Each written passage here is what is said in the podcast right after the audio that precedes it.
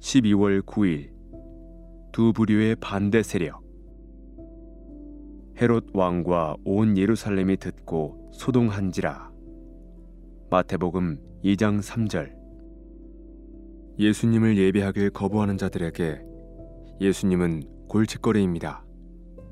그래서 그들은 예수님을 반대하며 또한 예수님을 따르는 사람들을 반대합니다. 이것은 마태복음의 주요 요점은 아니지만 복음서에서 뚜렷이 부각되는 주제입니다. 마태복음의 이야기 중에 메시아이신 예수님을 예배하길 거부하는 두 부류의 사람들이 등장합니다. 첫 번째 부류는 예수님에 대해 별 신경을 쓰지 않는 사람들입니다.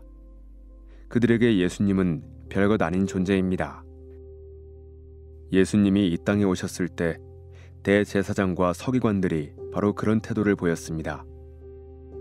왕이 모든 대제사장과 백성의 서기관들을 모아 그리스도가 어디서 나겠느냐고 묻자 그들은 왕의 질문에 대답한 후 그냥 일상으로 돌아가 버립니다. 당시 일어나고 있는 일이 얼마나 큰 일인지 감안해 볼 때 그들의 무관심은 어처구니 없었습니다.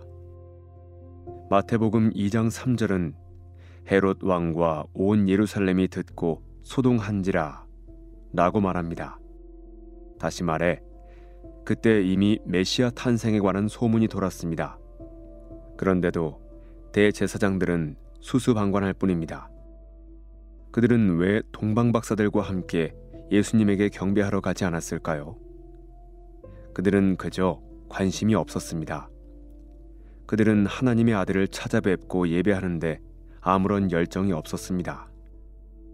예수님을 예배하길 거부하는 두 번째 부류는 예수님 때문에 자신의 지위를 위협받는 사람들입니다.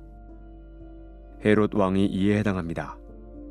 그는 너무나 두려웠습니다. 그래서 예수님을 죽이려고 비책을 강구하고 대량 학살도 마다하지 않았습니다. 오늘날에도 그리스도와 그분의 예배자들은 무관심과 적개심이라는 두 부류의 반대 세력에 직면할 것입니다. 저는 여러분이 이 두 그룹 중 하나에 속해 있지 않기를 참으로 바랍니다.